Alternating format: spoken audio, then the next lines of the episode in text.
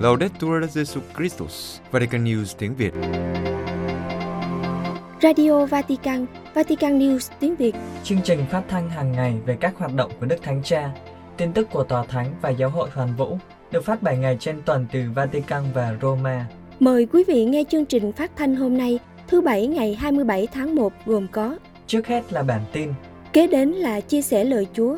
Và cuối cùng là một nữ tu trong giáo hội. Bây giờ, kính mời quý vị cùng Thanh Tuyền và Thái Sơn theo dõi tin tức.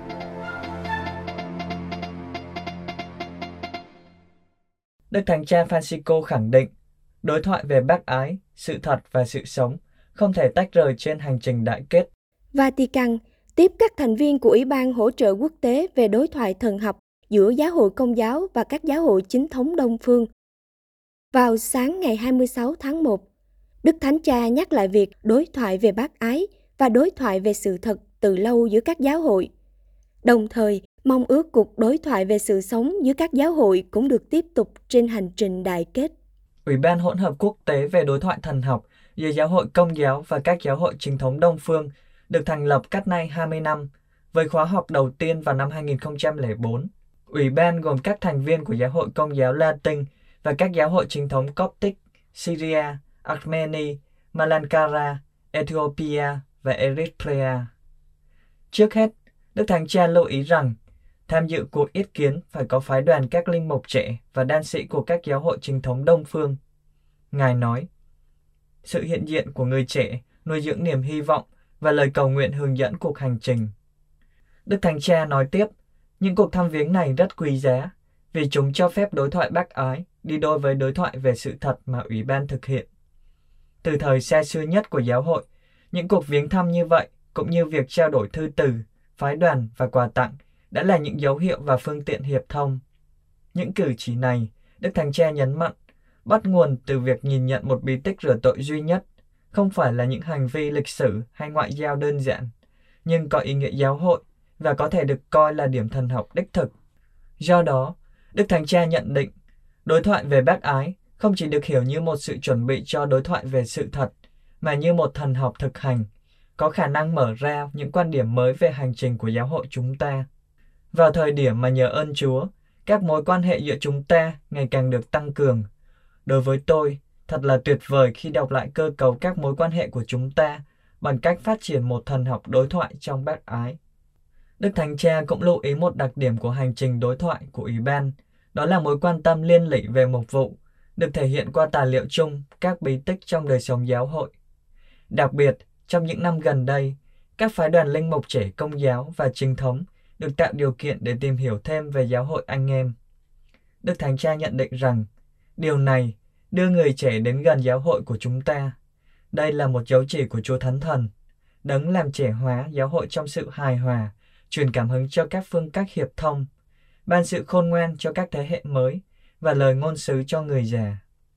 Ngài mong muốn cuộc đối thoại sự sống này tiếp tục trong dấu chỉ của Chúa Thánh Thần.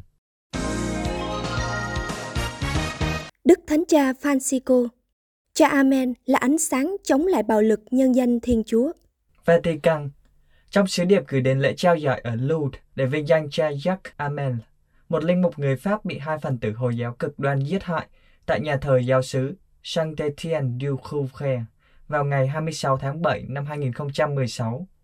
Đức Thánh Cha nhấn mạnh vai trò của thông tin trong việc xây dựng một thế giới huynh đệ hơn, tôn trọng niềm tin của mọi người và mời gọi các nhà truyền thông cung cấp một cách đọc Kitô giáo về những sự kiện không khuất phục trước nền văn hóa hiếu chiến.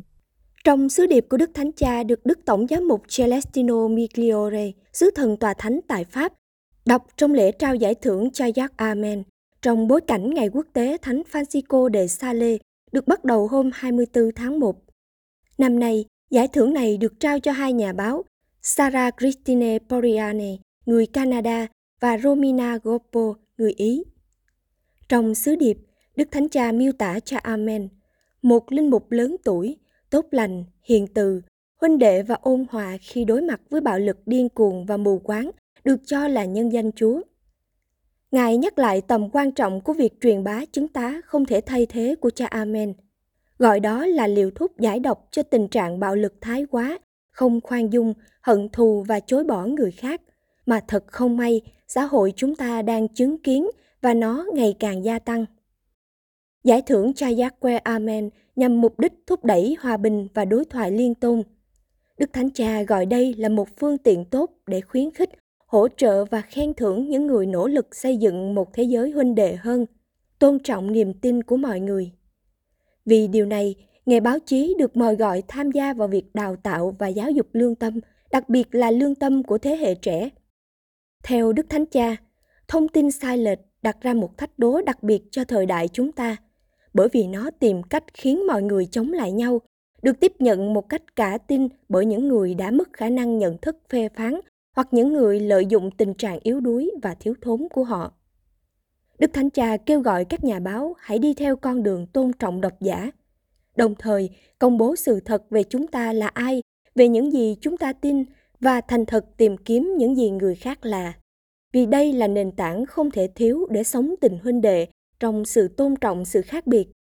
Đức Thánh Cha nói thêm rằng, các nhà báo phải cố gắng làm cho con người biết được suy nghĩ của người khác, đồng thời cũng có can đảm để tố cáo những lỗi lầm và những sai lệch không thể chấp nhận được của họ, đặc biệt khi chúng vi phạm phẩm giá con người và tình huynh đệ. Vatican thiết lập địa chỉ email để báo cáo những quan tâm chống tham nhũng. Vatican, ngày 24 tháng 1, Tòa Thánh đã ban hành các quy định mới, trong đó nêu chi tiết về các bước để gửi cảnh báo tới văn phòng tổng kiểm toán của Vatican thông qua một địa chỉ email riêng về những bất thường trong việc sử dụng các nguồn lực tài chính hoặc vật chất, những bất thường trong đấu thầu và các hành vi tham nhũng.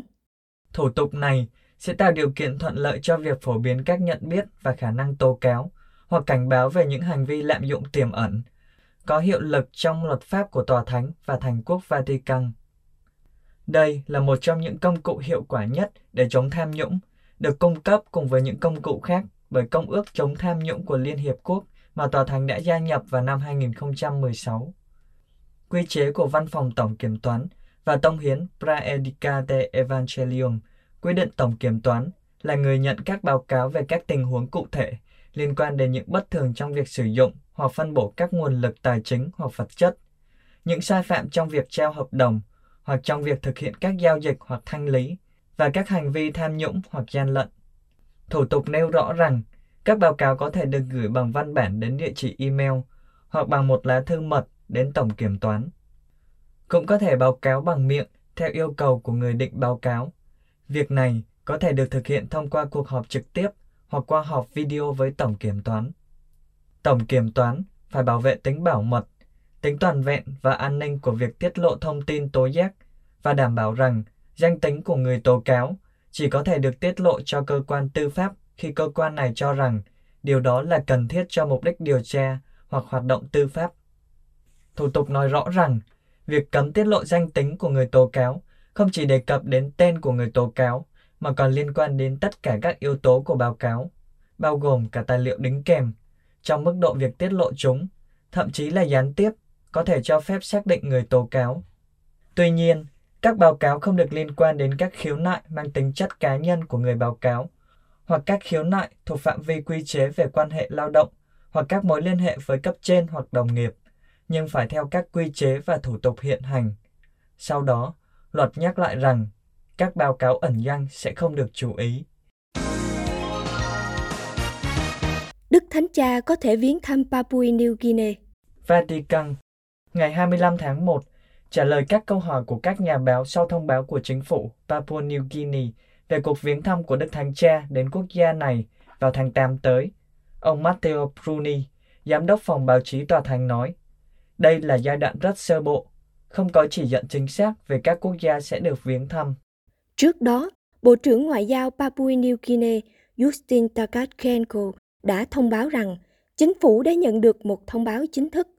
Theo đó, Đức Thánh Cha sẽ có thể thực hiện chuyến viếng thăm 3 ngày vào mùa hè tới thủ đô Mosby và các thành phố khác ở phía Bắc. Ông giải thích, Chúng tôi đang hợp tác chặt chẽ với văn phòng sứ thần tòa thánh. Một nhóm làm việc đã được tập hợp và sẽ họp để xem xét tất cả mọi khía cạnh của cuộc thăm viếng. Ông Bruni nói rằng việc tổ chức cho chuyến tông du đang ở giai đoạn rất sơ bộ Vì thế, tôi không có thông tin chính xác về các quốc gia sẽ được Đức Thánh Cha viếng thăm. Ông cũng nhắc lại rằng trong một cuộc phỏng vấn, chính Đức Thánh Cha đã bày tỏ ý định muốn đến Tây Nam Thái Bình Dương. Vào tháng 10 năm 2021, trong một buổi trò chuyện với hãng tin Telam của Argentina, Ngài nói Tôi còn mắc nợ chuyến tông du đến Papua New Guinea và Đông Timor. Tôi luôn nghĩ rằng người ta sẽ nhìn thế giới rõ hơn từ vùng ngoại vi. Và trong 7 năm qua, với tư cách là giáo hoàng, tôi đã tận mắt chứng kiến điều này.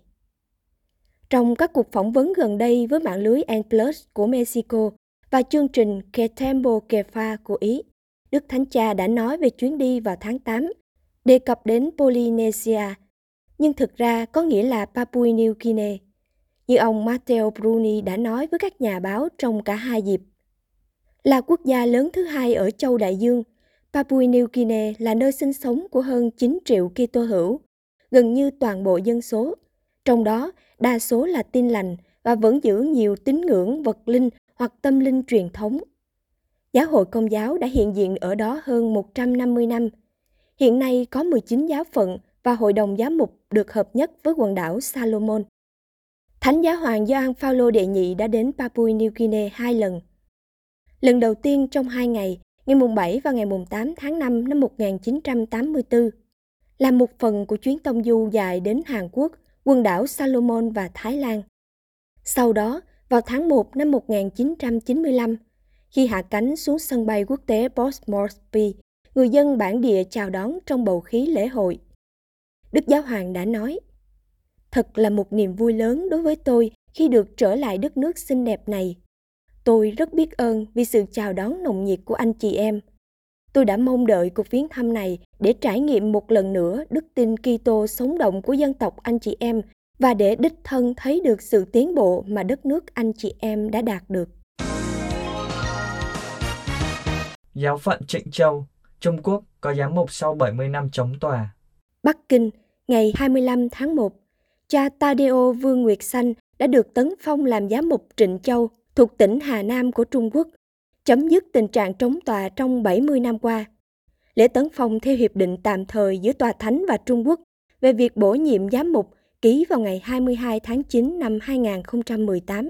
Lễ tấn phong giám mục diễn ra tại nhà thờ được dân kính Đức Mẹ Lộ Đức ở Huệ Tệ, do Đức cha Du Xe Thẩm Bân, giám mục Thượng Hải chủ phong cùng với hai vị phụ phong là Đức cha Du Xe Dương Vĩnh Cường, giám mục Chu Thôn và Đức cha Du Xe Trương Ngân Lâm, giám mục An Dương và hơn 300 linh mục, nữ tu và giáo dân đến từ các giáo phận trong tỉnh. Tân giám mục của Trịnh Châu sinh ở Chu Mạ Điếm, Hà Nam, năm nay 58 tuổi. Từ năm 1987 đến năm 1993, thầy Tadeo theo học triết và học thần học tại Chủng viện miền Trung Nam, được phong chức linh mục vào ngày 17 tháng 10 năm 1993 tại Hán Khẩu và làm linh mục tránh xứ tại Trịnh Châu. Kể từ tháng 12 năm 2011, cha Tadeo có sóc một vụ giáo sứ thuộc quận Huệ Tể ở Trịnh Châu. Cha Tadeo Vương Nguyệt Xanh đã được Đức Thánh Cha Francisco bổ nhiệm làm giám mục vào ngày 16 tháng 12 năm 2023. Việc bổ nhiệm và tấn phong giám mục này theo hiệp định tạm thời giữa Tòa Thánh và Trung Quốc về việc bổ nhiệm giám mục được ký vào ngày 22 tháng 9 năm 2018. Từ khi đời sống giáo hội được phục hồi vào cuối những năm 70 của thế kỷ trước, giáo phận Trịnh Châu không có giám mục, nhưng chỉ có các giám quản tông tòa. Ở giáo phận này, từ những năm 80, một số nhà thờ đã được trùng tu hoặc tái xây dựng. Đời sống giáo hội tiếp tục, nhưng không năng động như trước năm 50. Vào thời điểm đó, với dân số 4 triệu, có hơn 20.000 người công giáo. Ngày nay, dân số đã tăng lên gấp đôi, số tín hữu công giáo thay đổi từ 10.000 đến 20.000 người. Ở Trung Quốc, kể từ hiệp định tạm thời giữa Tòa Thánh và Trung Quốc về việc bổ nhiệm giám mục ký vào ngày 22 tháng 9 năm 2018, không có bất kỳ cuộc tấn phong bất hợp lệ nào nữa, nghĩa là không có phép của Đức Thánh Cha, điều đã gây ra những vết thương đau lòng cho người công giáo Trung Quốc từ cuối những năm 50. Kể từ khi hiệp định được ký, sau lễ tấn phong giám mục đã được cử hành. Cùng thời gian này, sáu giám mục hầm trú đã được nhà nước Trung Quốc công nhận. Trong số đó có Đức cha Phêrô Cận Lộc Cương, giám mục Nam Dương của tỉnh Hà Nam, được chính phủ chính thức công nhận vào ngày 30 tháng 1 năm 2019. Một giáo phận ở Indonesia được phép xây nhà thờ sau 15 năm chờ đợi. Jakarta Giáo phận Công giáo Bandung ở Indonesia bắt đầu xây dựng một nhà thờ sau 15 năm chờ đợi. Nguyên nhân của sự kéo dài này là do sự phản đối của người Hồi giáo địa phương.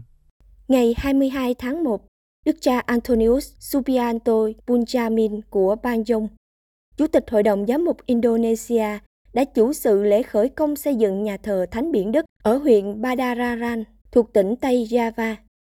Trước sự hiện diện của nhiều người công giáo địa phương và các quan chức chính phủ. Ngôi thánh đường sẽ phục vụ cho khoảng 4.000 người công giáo ở xung quanh Badaralan, Chibatat, Patujara, Ngampa và Chisarua.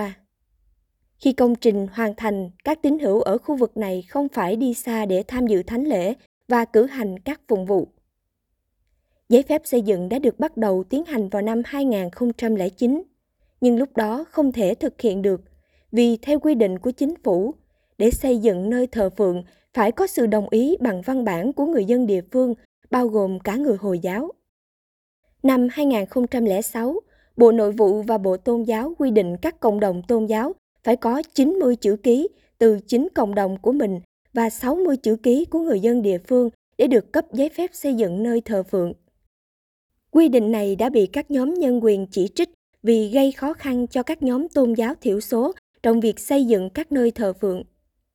Các nhóm Hồi giáo chiếm đa số ở hầu hết các khu vực thường phản đối việc xây dựng nhà thờ. Đối với ngôi thánh đường này, vào năm 2015, họ dán áp phích tại địa điểm dự kiến xây dựng nhà thờ, nói rằng các Kitô hữu không được phép tổ chức thờ phượng ở khu vực có đa số người Hồi giáo. Trong 15 năm qua, giáo hội công giáo đã cố gắng sống hài hòa với người Hồi giáo. Giờ đây, họ đã nhận ra sự chân thành trong sự giúp đỡ nên đã ủng hộ việc xây dựng này. Ở tỉnh Tây Java có 83.476 đền thờ Hồi giáo và phòng cầu nguyện Hồi giáo, 406 nhà thờ tin lành và 77 nhà thờ công giáo. Tuy nhiên, hiện vẫn còn nhiều nhà thờ chưa nhận được giấy phép và đã chờ đợi nhiều năm. Vào tháng 11 năm ngoái, nhà thờ công giáo Thánh Teresa ở Chikaran, Pekaji Regenci đã nhận được giấy phép sau 18 năm. Quý vị vừa theo dõi bản tin ngày 27 tháng 1 của Vatican News tiếng Việt.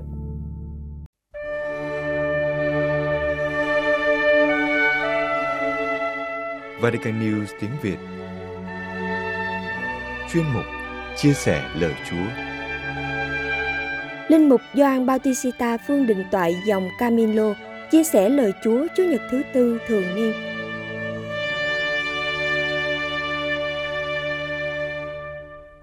Kính thưa quý ông bà và anh chị em, lời Chúa trong Chủ nhật thứ tư mùa thường niên năm nay kể lại cho chúng ta về câu chuyện Chúa Giêsu chữa lành cho một người bị thần ô uế ám vào ngày sa bát ở trong hội đường.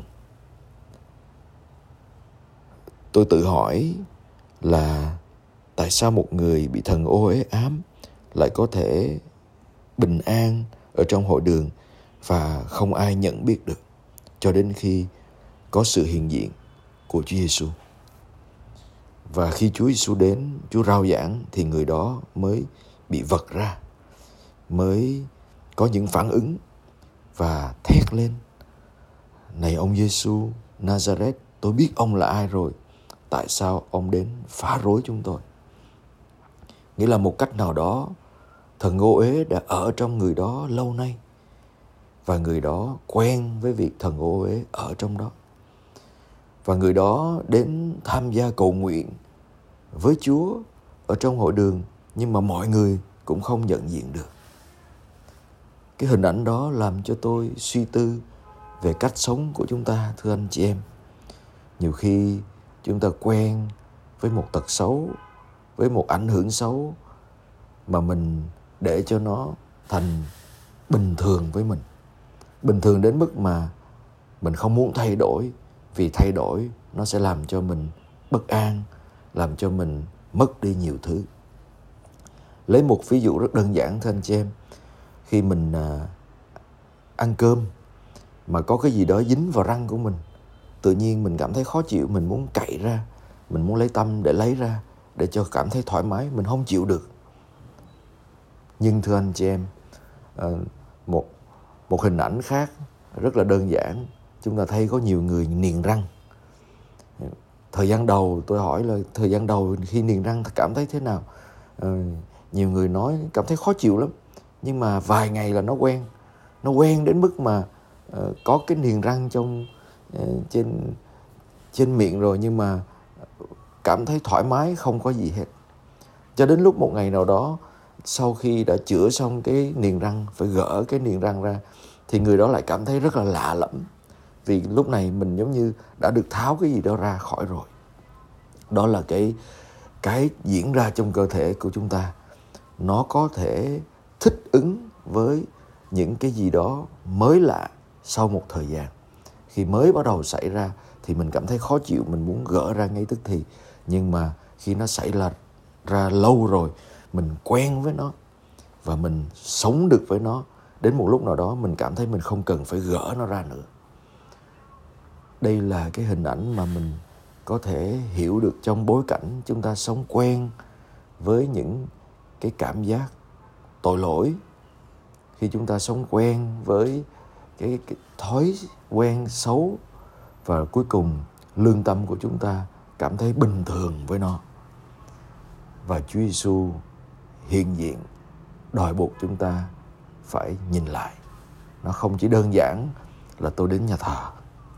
Mỗi ngày để rồi tôi về tôi sống quen với cái cách sống cũ với những ảnh hưởng xấu trên con người của tôi và tôi cho qua vì tôi đã đến nhà thờ là đủ. Thưa không? Sự hiện diện của chúa trong cuộc đời của chúng ta là một lời mời gọi để chúng ta biết nhìn lại, biết đặt câu hỏi những thói quen trước giờ của tôi, đặc biệt là những thói quen xấu, những cách sống không phù hợp với ơn gọi của người Kitô hữu. Tôi làm gì với nó? Tôi có can đảm để thay đổi hay không? Một hình ảnh thứ hai mà chúng ta có thể nhìn thấy, đó là người ta hay gọi là cái cơ chế tự động, gài số tự động trong đời sống của chúng ta, đặc biệt là trong đời sống gia đình. Nhiều khi vợ chồng, con cái sống với nhau với thói quen trước giờ, và nhiều khi mình quen la con, mắng con khi con không làm theo ý mình nhưng một lúc nào đó mình mắng đến lúc mình quen với lời mắng của của mình. Nhưng đứa bé nó lớn lên, nó nhận diện được, nó hiểu được rằng cái lời đó ảnh hưởng đến tâm cảm của nó. Và có thể nó bị tổn thương. Tuy nhiên ờ, nếu người cha, người mẹ không nhận diện ra được rằng cái lời nói thường xuyên của mình nó không ổn, thì người cha, người mẹ sẽ không biết thay đổi.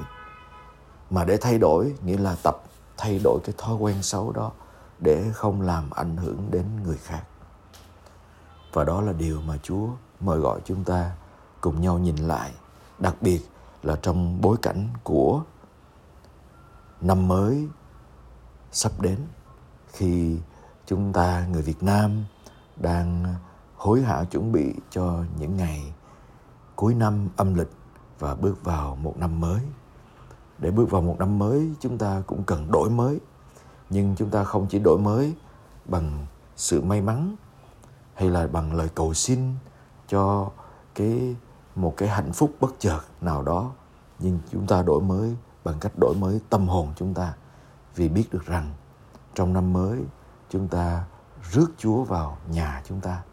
Và sự hiện diện của Chúa mời gọi chúng ta can đảm làm cho mình thay đổi theo ơn gọi và thánh ý của Chúa để chúng ta được bình an và để tất cả mọi ảnh hưởng của thần ô uế của ma quỷ không còn đeo bám chúng ta nữa.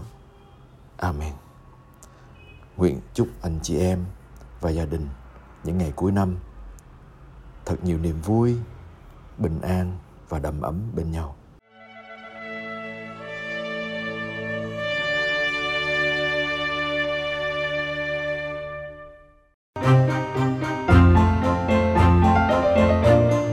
Vatican News tiếng Việt Chuyên mục nữ tu trong giáo hội. Phục vụ anh em là đáp lại tình yêu của Thiên Chúa.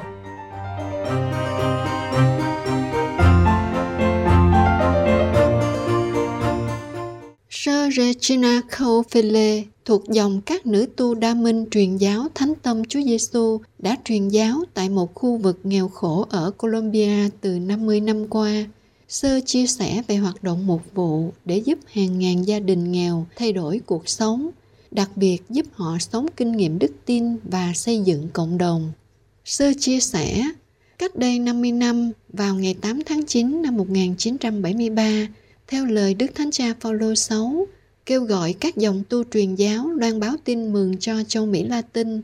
Chúng tôi, ba nữ tu trẻ thuộc dòng các nữ tu đa minh truyền giáo Thánh Tâm Chúa Giêsu đã đến miền nam Bogota của Colombia tại một khu vực bị gạt ra ngoài lề xã hội với rất nhiều thiếu thốn trong lĩnh vực cơ sở hạ tầng và phát triển xã hội. Cùng với cha xứ, chúng tôi bắt đầu công việc giữa các cộng đồng trong khu vực cố gắng củng cố một công việc cộng đồng giúp nâng cao phẩm giá sự sống đào tạo con người toàn diện và xây dựng các cộng đồng Kitô giáo. Vì vậy, FISDECO, Quỹ Hội nhập Xã hội và Phát triển Cộng đồng đã ra đời. Đây là một hoạt động mục vụ xã hội, phục vụ giáo hội do các nữ tu lãnh đạo. Trong nhiều năm qua, tổ chức này đã tìm cách thay đổi cuộc sống của hàng ngàn gia đình trong khu vực giúp những người thiếu thốn nhất sống kinh nghiệm đức tin và xây dựng nước Chúa. Khi đến khu vực đó, chúng tôi thấy mình phải đối mặt với một thực tế vượt xa những gì chúng tôi tưởng tượng về sứ vụ mới đó. Những gia đình đông con, trong đó những đứa con mới lớn, chăm sóc những đứa nhỏ, trong khi bố mẹ chúng làm việc tại các nhà máy gạch hay trang trại hoa ở phía bắc thành phố đường xá bẩn thỉu và những ngôi nhà được xây bằng gạch, cột gỗ và nhựa, không có điện nước.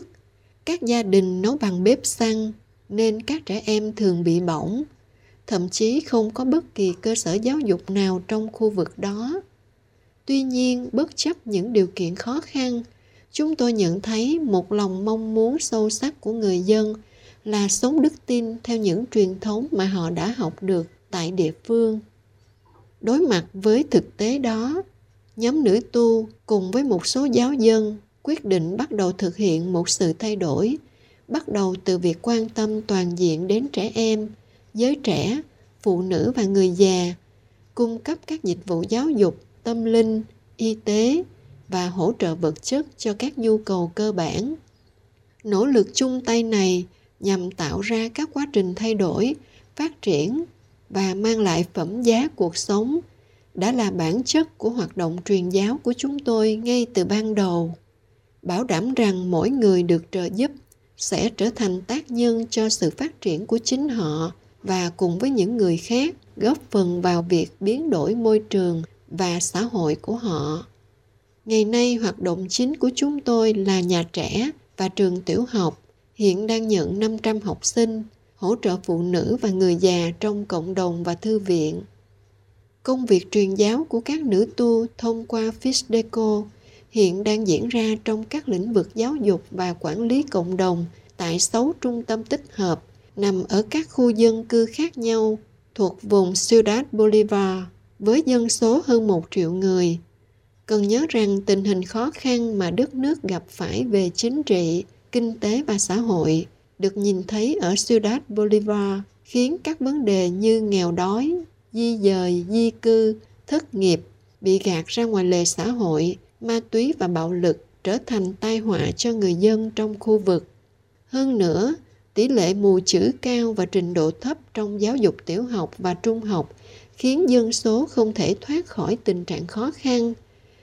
Một trong những sáng kiến hiện tại của chúng tôi nhằm giải quyết tình trạng này là triển khai thí điểm kế hoạch xóa mù chữ với phương pháp Interact được phát minh ở Đức nhằm cải thiện quá trình học đọc, nhằm nâng cao và tạo điều kiện thuận lợi cho kết quả học tập.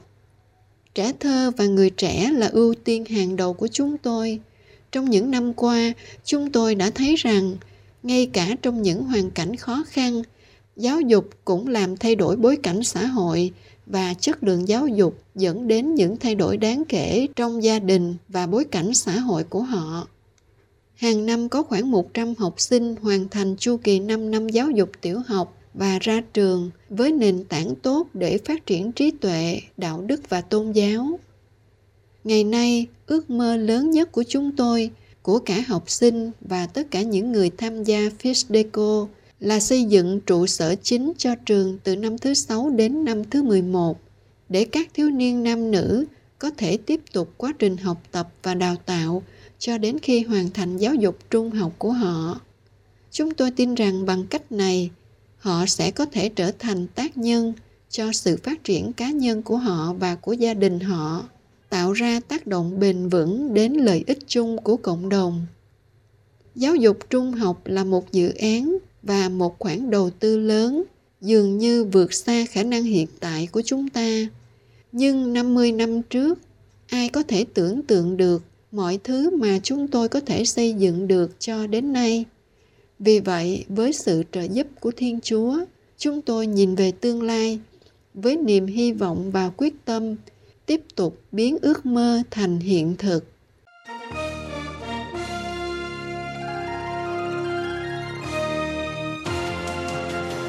Cảm ơn quý vị đã chú ý lắng nghe chương trình Radio Vatican của Vatican News tiếng Việt.